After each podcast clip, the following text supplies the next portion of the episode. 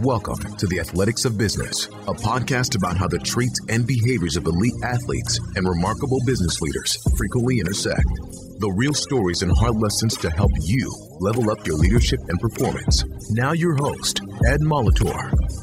Welcome back to another episode of the Athletics of Business podcast. I am your host and CEO of the Molitor Group, Ed Molitor. And what a treat I have for you today. Joining us for his encore interview, my great friend, and I do not say that lightly, as this is one of the greatest humans I have ever had the opportunity and good fortune to get to know, Ted Simendinger, President CEO of Ocean Palmer and Associates. Now, if you have not listened to his previous episode, episode number 92, Managing the Worry Circle, I could not encourage you, urge you, implore you enough to go back, listen to episode number 92. We really jump into the worry circle, his incredible life skills book, Managing the Worry Circle How to Improve Your Life by Worrying Less, which go look for it. It's written underneath his pen name, Ocean Palmer. And we do have a link to all of his books in our show notes at oceanpalmer.com. So you can find that in our show notes. And he's also an expert on the impact of technology on behavior and happiness. Now, I normally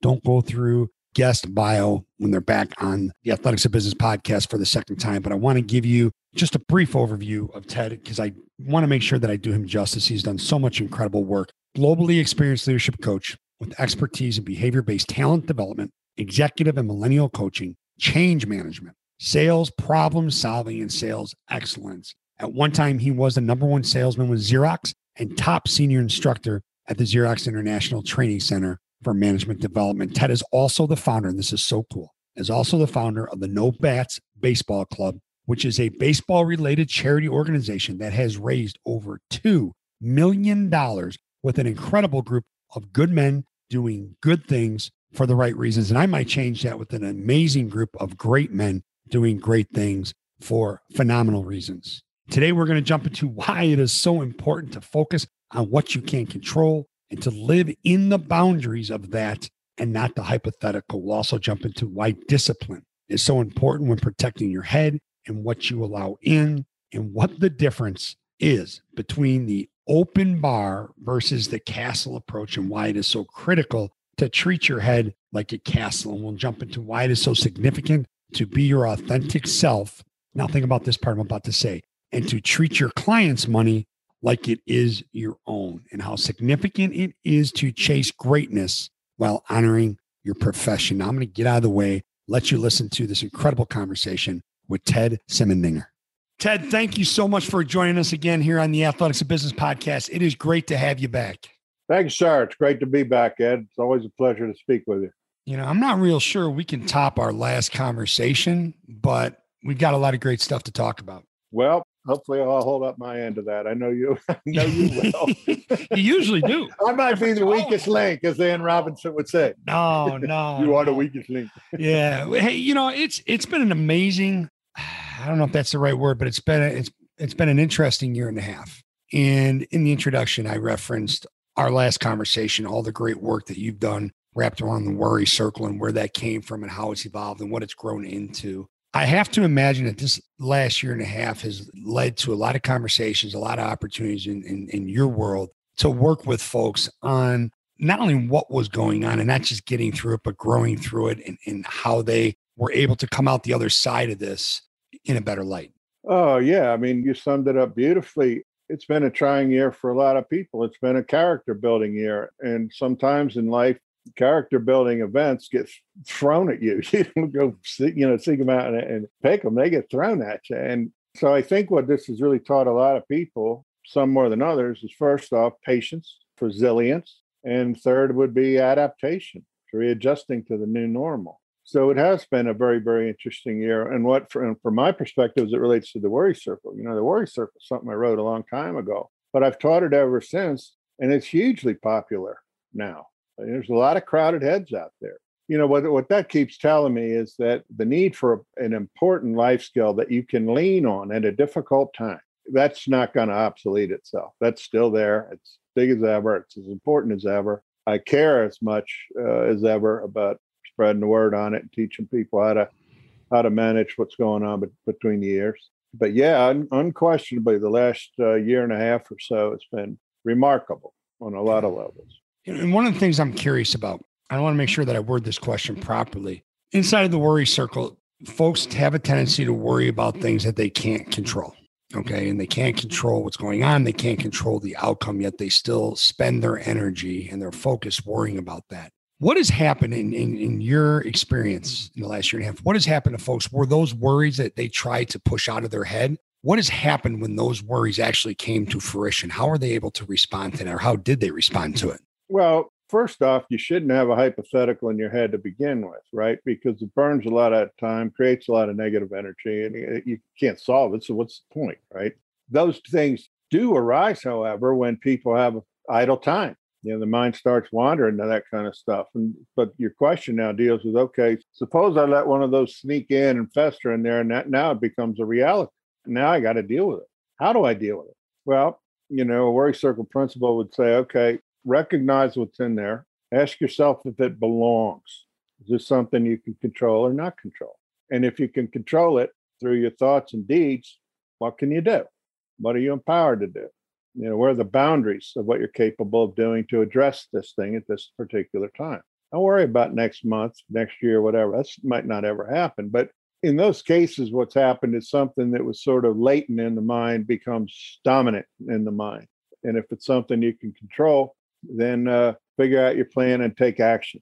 You know, just don't don't let it fester. I mean, if it's important to you, step up and do it. I think what we're seeing a lot of, Ed, now because of the COVID stuff, is you actually have more of a bleed toward influence issues. You know, and an influence issue, it's part controllable and it's part uncontrollable. And we've seen it all over the country. Something as simple as whether or not to wear a mask based on, on medical advice. So people would weigh their beliefs and what they read and see and then decide that, yeah, they're going to do it or they're not going to do it. But they're not going to solve COVID right. you know, by choosing one way or the other. Person that mm-hmm. wears a mask isn't going to solve it. Person that doesn't wear a mask isn't going to avoid it. I've seen a lot more of a cloudiness in, in that area of overlap between the controllables and uncontrollables, which I define as influence issues. You have some input on the outcome, but you can't control it. And in those cases, I always break it apart. What can you control? What can't you? Right. And then own the part you can control and throw the rest of it out of your head. You know, this is the mental discipline that comes with really effective worry circle management. And what I'm really proud of are the people that I've worked with all around the world uh, who have totally transformed their outlook on life and their how they approach life because they have a, an ongoing discipline to examine what's bothering them. And then they apply the best techniques they can to put this life skill into place in a positive way. And so that's to me is the beauty of worry circle management. You can learn it and you can do it and it's free mm-hmm. and it makes life better. And then when when you experience that, I want you to go out and teach it to other people because they need to know.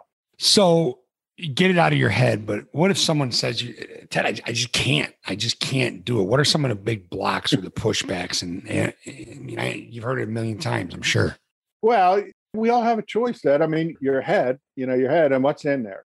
Your attitude toward the permissiveness that you demonstrate on what's allowed in there or not in there. It, you're either going to take a, an open bar approach or you're going to take a castle approach. And an open bar, you, we've all been there, right? They're great to get invited to because you mm-hmm. get to show up, you eat what you want, you drink what you want, you leave plates and dishes all over the place, and then you hang around as long as you want. And then when they shut the bar down, you leave. Who's stuck cleaning up the mess and paying for the whole thing, right? The host. Now, if you got an open bar mind and you're the host, why would you want to do that to yourself? why would you want to? I, I, I wouldn't want that, right? Well, one of the challenges these days, because of technology, is that there's more portals into the mind than ever before. There's more access means and methods to get into somebody's head than ever before. And so, you know, lesson number one or, or lecture number one from Uncle Ted is look, just because somebody has access to your mind does not mean that he, she, or it has the right to be there right? So I espouse a better methodology to treat your head like a castle. You know, and a castle has a, a moat around it to protect it, and it's got a drawbridge.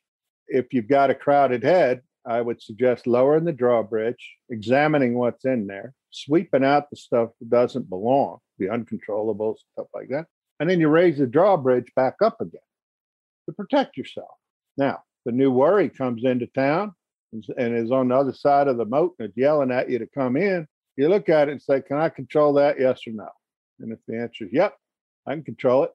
You lower the drawbridge, it walks in, you raise the drawbridge back up. It's now allowed in your head, right? It's invitation only. And that keeps order and safety inside the castle. Now, if if the same issue's out there yelling at you and it's something you cannot control, you just look over the wall and and you might do a Monty Python suggestion, which is hurl something in the general direction, oh. but you don't let it in. Right. Right. Right. And this is the beauty of the process. You learn to treat this as your default approach to managing worry, and you decide your head's going to be a castle and not an open bar. Life gets a lot easier, a lot quicker. And I think one of the tricks with that is to realize because you make it go away once doesn't mean it's not going to come back. You have to build up the resilience. And, and I talk a lot with my clients about mental stamina, endurance. Yeah. Yeah. Mental stamina. I was, you know, as you were saying, I was thinking the word discipline. You have to have a mm-hmm. mental discipline, a mental stamina. So do people have a tendency to break down when when the worry keeps coming back, keeps coming back, and keeps grinding on them? Oh, geez, Ed. You know, uncontrollable worry circle issues create so much danger in the mind that they build up over time. You know, I was just reading the other day about, you know, the, the mass shooting of the day, right, in San Jose, and a worker got ticked off at his boss and his coworkers and decided to see, you know, that guy's head was blowing up mm-hmm. with an uncontrollable worry circle. And when we we look in the news every single day, we see stories of erratic behaviors and stupid decisions that people have done with, and every one of them adds clueless on on how to manage their head. Mm-hmm. Nobody with a balanced perspective in life is going to do rash things. Right. And so, if it comes back and festers and you do not remedy it, uh, that will be dangerous over time. Now, I'll also point out that I do believe that people that allow things like that to, to come back in repeatedly mm-hmm. don't know themselves that what I call the third head of life, right? They don't know the third head as well as they really should in order to manage that effectively so that it doesn't keep coming back. And a lot of times the answers to mental strength, discipline, stamina, all that kind of stuff come from being comfortable with who you are because until you're happy with who you are, you'll never be happy with what you have. So, long answer, but that's the way I, I see that one. Now, I would like to, wasn't planning this, but the role social media plays in this. For some reason, as a society now, collectively, okay, I'm not saying every individual, but collectively, for whatever reason, we we have a tendency to believe if we throw up on social media bashing what eh, we don't agree with and just lashing out at others' beliefs, others' actions, other that it's going to make our world better. What I think is all you're doing is continuing to tell you a story that's going to raise your level of anger, raise your level of anxiety. It's going to raise your level of ill will, you know, and it's just going to increase your worry. I, am just very curious about what your thoughts are and what how we handle social media and how we handle all the challenges we have going on right now. Social media, you know, thanks for asking on that topic. I invested 1,500 hours researching the impact of technology on behavior and happiness, right? And social media to me, the best way I can paint a, a clear picture of what this is. It's the 17 year locusts hatching every day, every minute, every minute. Yeah. It's horrible. Mm-hmm. It's horrible. And it's horrible for a lot of reasons. One of which is that the host sites are profit driven enterprises mm-hmm. and they have algorithms to track what you react to and they feed you things to react. It's easy to infiltrate. There is no governance on truth. And it preys upon Maslow's, you know, if I go to Abraham Maslow's, you know, hierarchy needs. Hierarchy, right? It preys on steps three and four, which is love and affection, and then respect. And when I mentioned earlier that the third head is sometimes, you know, who you really are deep down is some a place that people really should invest time investigating. The first two heads are how you want to appear to others, and, and then how do you react to others. And social media feeds those two monsters. It ignores the third one, who you really are, right? And so what it does is it gives you a free forum of easy access to espouse the best version of yourself you want, seeking affirmations. And there are a lot of people out there with self-image and self-esteem issues, and you know, think that it's okay to to be mean to people because they're doing it inside the invisibility of wherever they're tapping the keys on the keyboard. To me, it's a horrible thing. It's an insidious thing. And for reasons I could talk for an hour, but right. enough's enough, right? Right. Yeah. You know, and the movie Social Dilemma, I encouraged. I don't want to say I made. I encouraged my wife to sit down and watch it because to me it, it, punched me right in the gut. I mean, it hit me right over the head. Yet people will watch that movie and they'll agree that social media is awful. It can be awful. Yet they'll still go back to being stuck on their phones and stuck on their devices and they'll fall right back into it. In your opinion, why is that? Why, as humans, do we continually go back to things that we know are bad for us, our unproductive habits, go against the grain of what we're trying to accomplish? Well, there's several layers to that. I mean, one of the first things that, that comes to mind is that the reason social media works and digital interactions like that work, they create dopamine releases in the brain, which is sort of like the body's cocaine. And mm-hmm. so people seek that because it's Dr. Feel Good. I'm important. I was heard. You know, I have something to say. Circle back to Maslow again, right? Mm-hmm. I'm seeking love and affection. I'm seeking respect. And we're looking for that validation. And we get it, it's a huge dopamine jolt. If we don't get it, it's an attack. We have an, you know, an emotional reaction to it. It's all chemical based. And digital addiction is a huge problem yeah. and getting worse. But how you choose to use your tools is up to you. I always tell people, look, use your tools. Don't let your tools use you. Right. Social media, Zuckerberg and Sandberg are making a fortune off people by this is strong, but I'd say by preying on their weaknesses. They, you know, they serve the first two heads, the image you want to project and how you're received by others. They ignore the third one. And in real life, Ed, the only one that really matters is the third one. Yeah. Who are you really? And are you proud of that? And when you own all that, we're better and worse. Nobody can hurt you anymore. It's a complex issue, but once people get addicted to digital technology, the real danger is that that addiction is treated differently than other addictions like drinking or drugs or something like that, where the person with the problem wants to quit. Mm. Digital addiction, nobody wants to quit. They just want to learn how to manage it better. And there is a huge, huge difference. And there's way more to it than just putting down your device. I mean, it's a starting point, but there's way more to it. Yeah, there is more to it. It's hard to do it if you don't put down your device. Mm-hmm. But uh, here again, we're going to go back, have to go back to mental strength. When you put down that device, you are going to go through withdrawal for at least a month. And the reason for that is you're not getting your dopamine jolts and you want your dopamine jolts. And so we find excuses to go back. Well, I'll just check for five minutes, blah, blah, blah, blah, blah. Mm-hmm. So you're still tethered to the cord. It's just a thinner string that's got you. Everybody has to navigate life the best way for him or her. It probably works well for some. Well, I know it works well for some people who have no other social connections with folks. But people who get jealous easily and uh, all that kind of stuff. It's insidiously bad. Yeah. So, yeah, I saw somebody yesterday, and this individual is in her 70s, and she thanks social media for maxing out her friends on Facebook at 5,000. And I thought to myself, how awful of a feeling is that? I just picture this person that's, and I could be completely wrong, but there's got to be more. And I'm going somewhere, there's got to be way more to life than just maxing out your friends' limit on Facebook, which leads me to ask you, Ted, what is it that releases your dopamine? Because one of the most eh, many things that I love about you is your ability to be there for others and your ability to be available for others. And from all our conversations, your ability to be actually be, I mean, absolutely locked in and present. Where does that come from? I don't know if any of that's true. Come on, it is.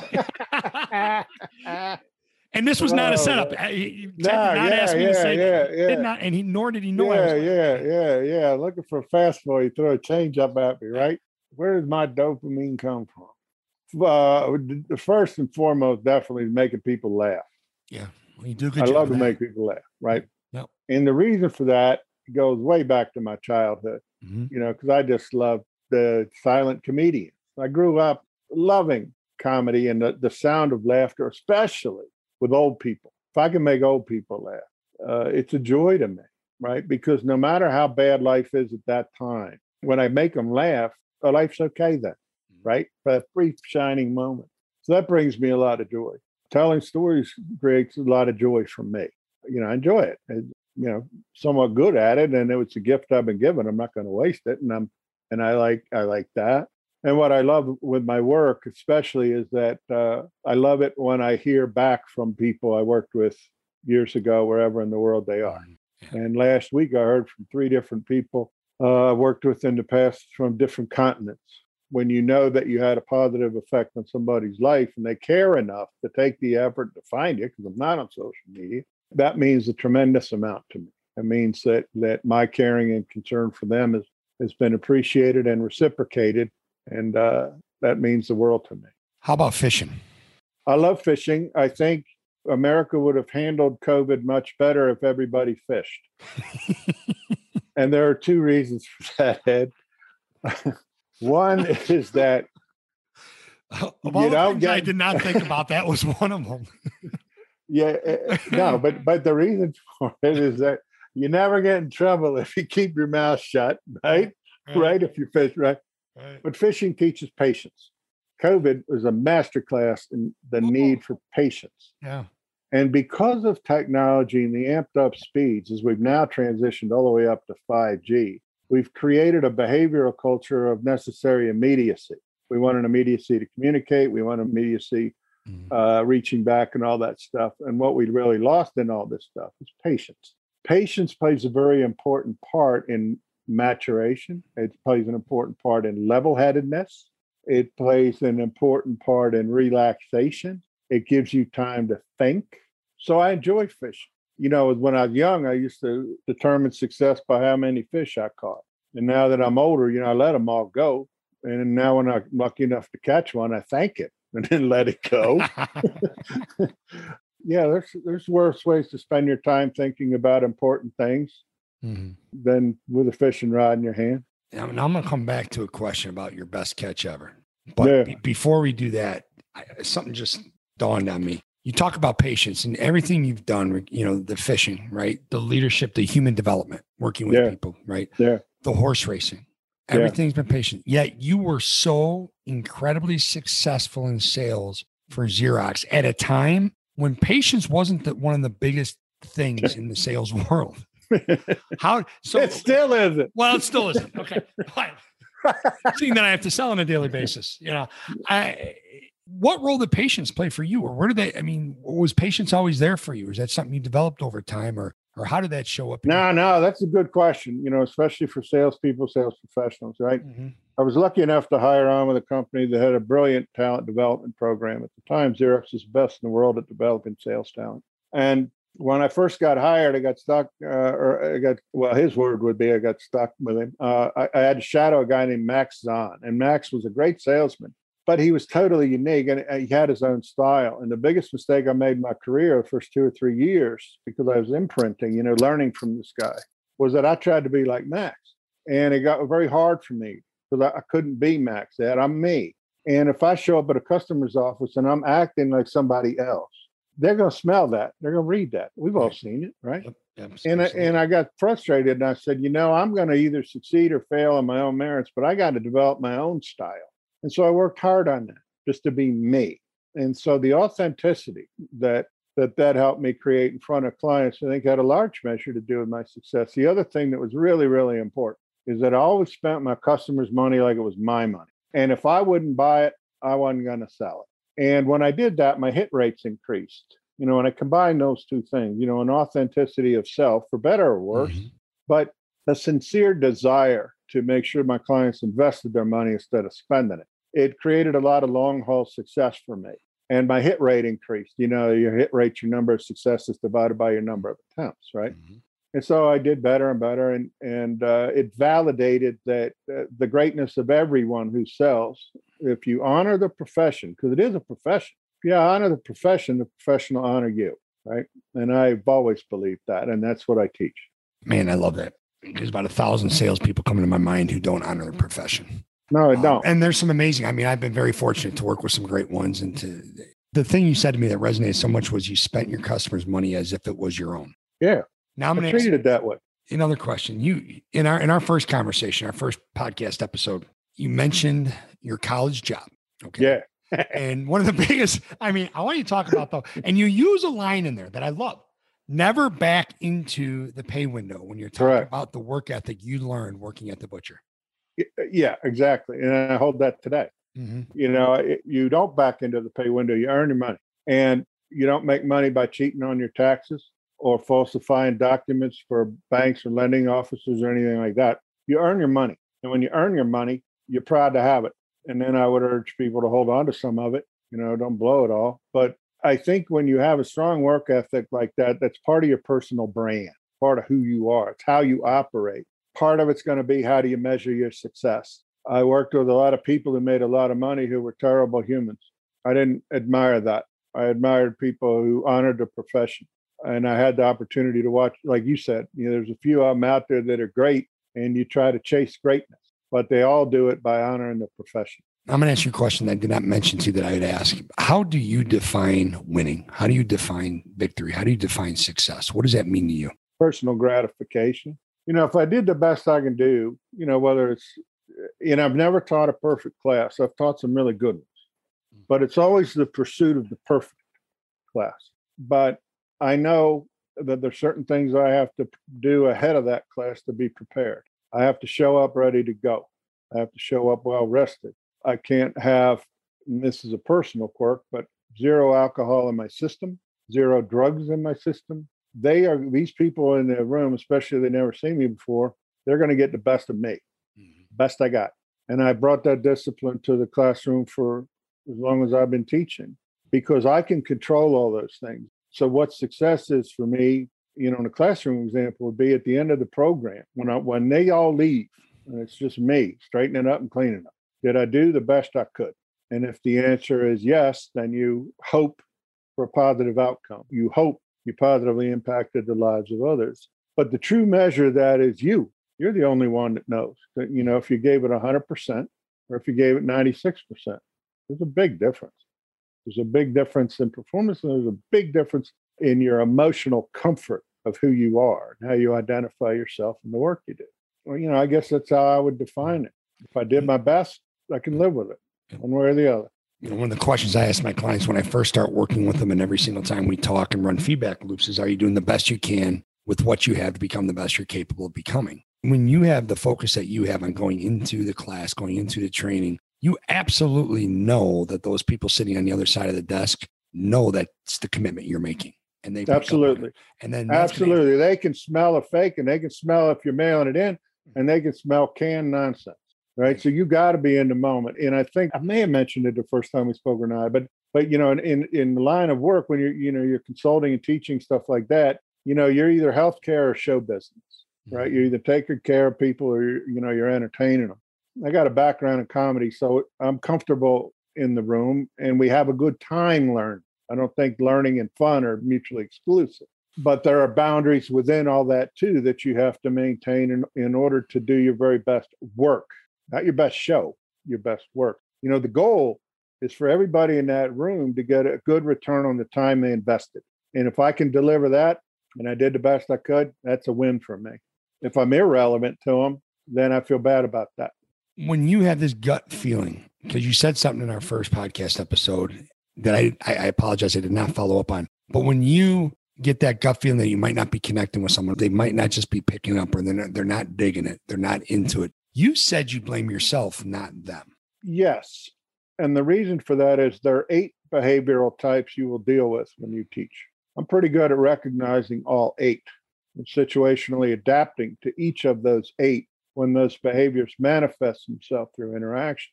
If I can't figure that out, that's on me because I know there's eight and I've done it before.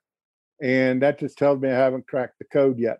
If that happens and I sense it's happening, what I'll typically do is try to talk to that person offline at a break privately and find out what's going on because it might be a misread on my part you know, a classic example is a silent and independent, right? A silent just sits there, never says a word, gives you nothing, blah, blah, blah.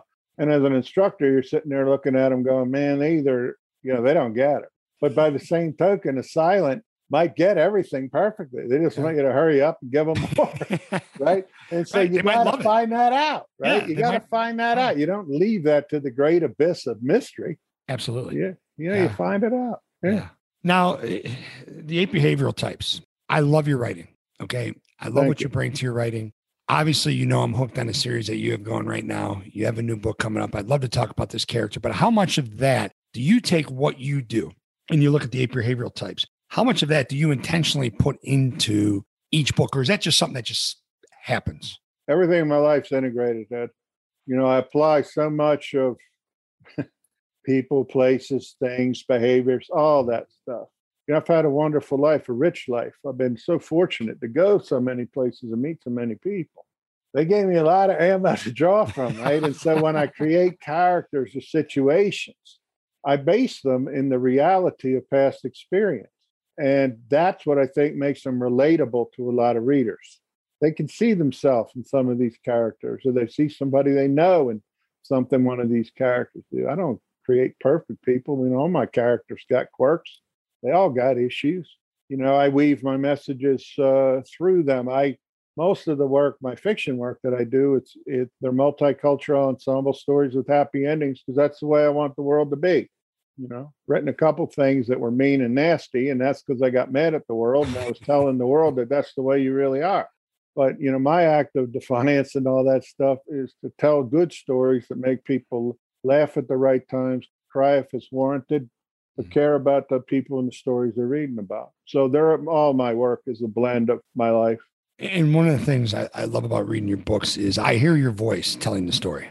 You know, obviously I've gotten I've gotten to know you a little bit, and, and incredible person. And, I, and I'm, as I'm reading 12 Miles to Paradise, as I'm reading Tukey, I'm like, and I can just see you as you're writing laughing, right? Or I could see you at times when you're writing, maybe have a tear in your eye.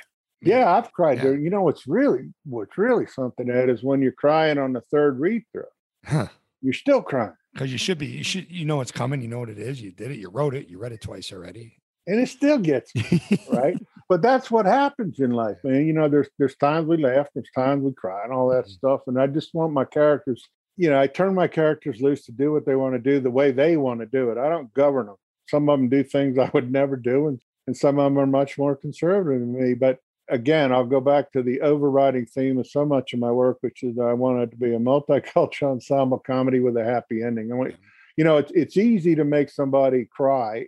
Uh, it's hard to make them laugh and I like making people laugh. So if I can do that while we're having a lot of fun and learning lessons at the same time, so be it. That's the way we're going to roll, you know. So your pen name is Ocean Palmer. Yeah. Who has written your favorite book, Ted or Ocean? Ernest Hemingway, The Old Man in the Sea. that, that wasn't an option. There was no C. It was A or B.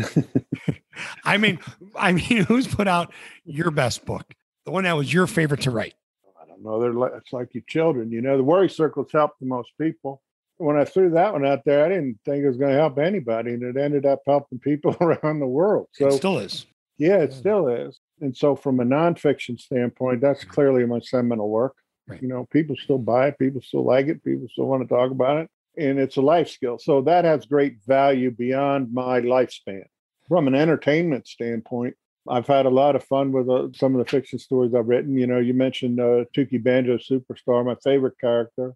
Uh, I'm writing the follow up story to that one now.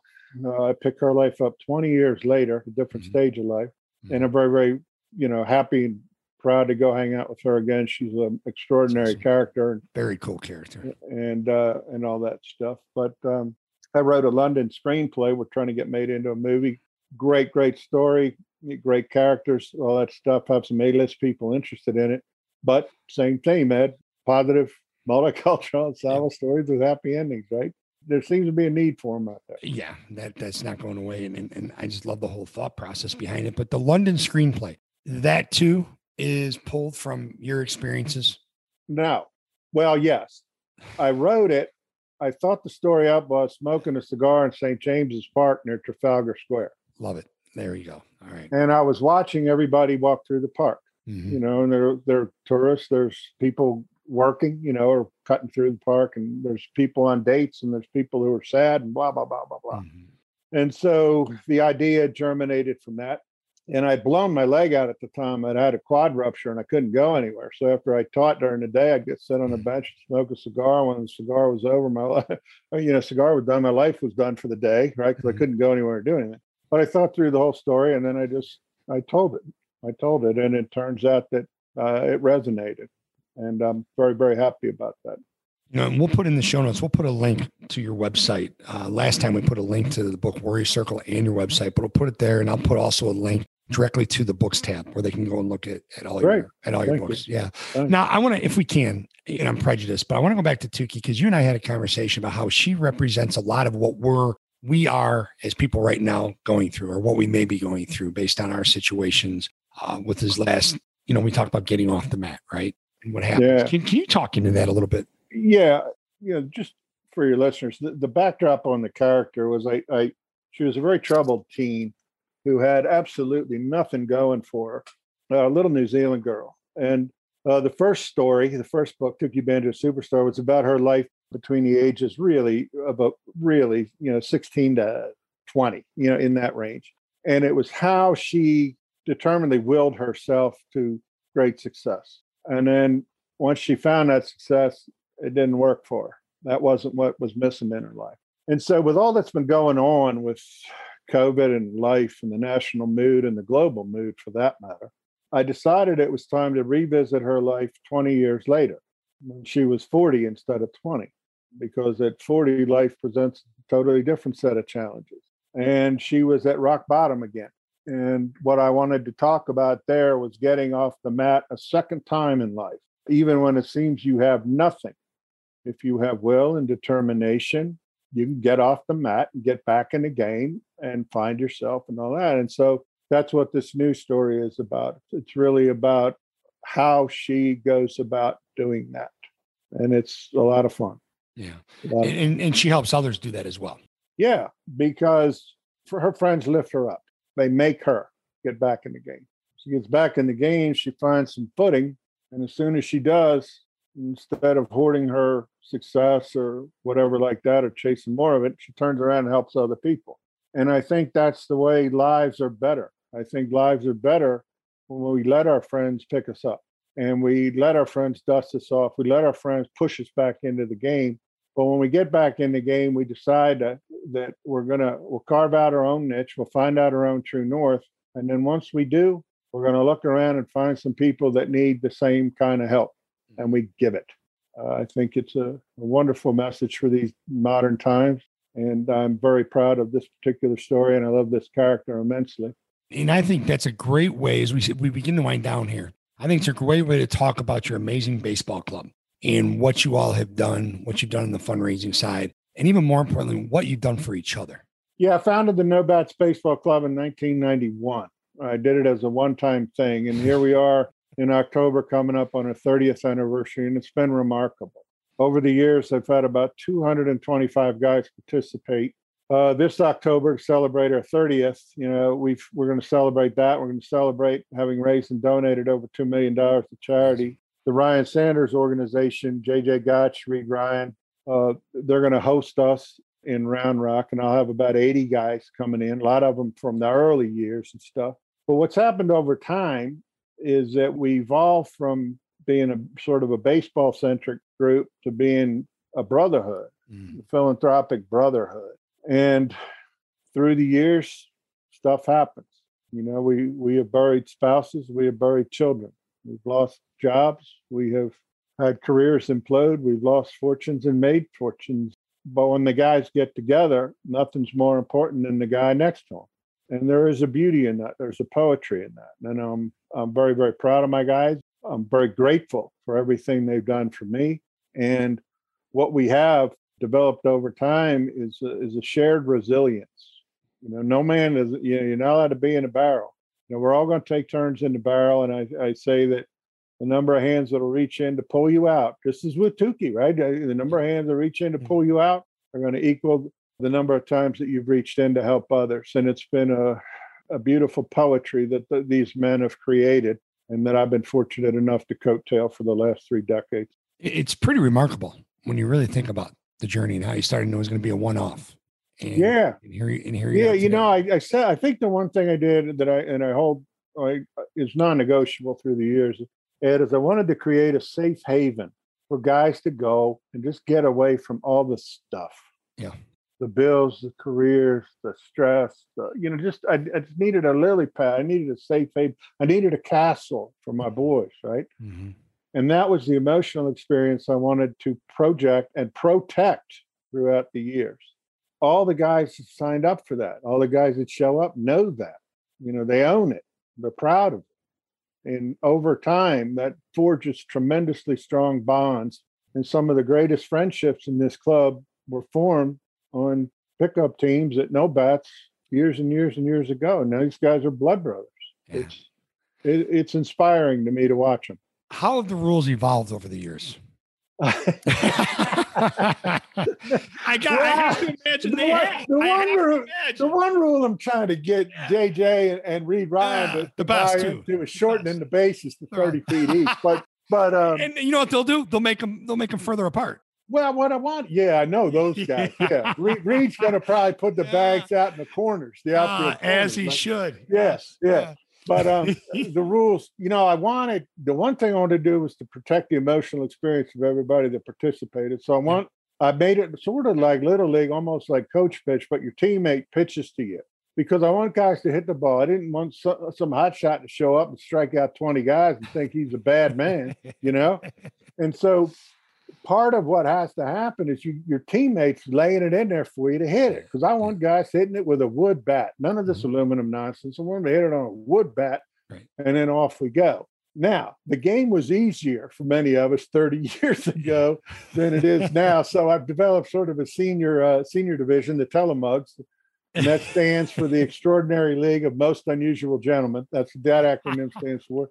And that's all us old guys, you know, who founded the ah. club. And we've got a new generation of terrific young guys and players. That's great. You know, who we turn loose, and that's more competitive for them. So you got to move with the times, brother. that is that is awesome. How does it? How does the age groups break up with eighty guys coming back? I know you said you're gonna have some of the original members there. you got to be twenty one to show up. Our youngest will probably be twenty three or four. Okay. Our oldest is eighty two. Okay. Uh, do you make the young guys carry your bags and bats and all rookies, that stuff? Rookies, rookies do. do. Okay. Oh yeah, rookies lug everything. They, awesome and and depending on on how much we like the rookies, that depends how much Gatorade and water we buy, right? but uh, now the rookies have to pay their homage; they got to pay their dues. That's great. That is fantastic. But it's probably the only league. I've 82 guys. 61 of them are second basemen. It's really an amazing.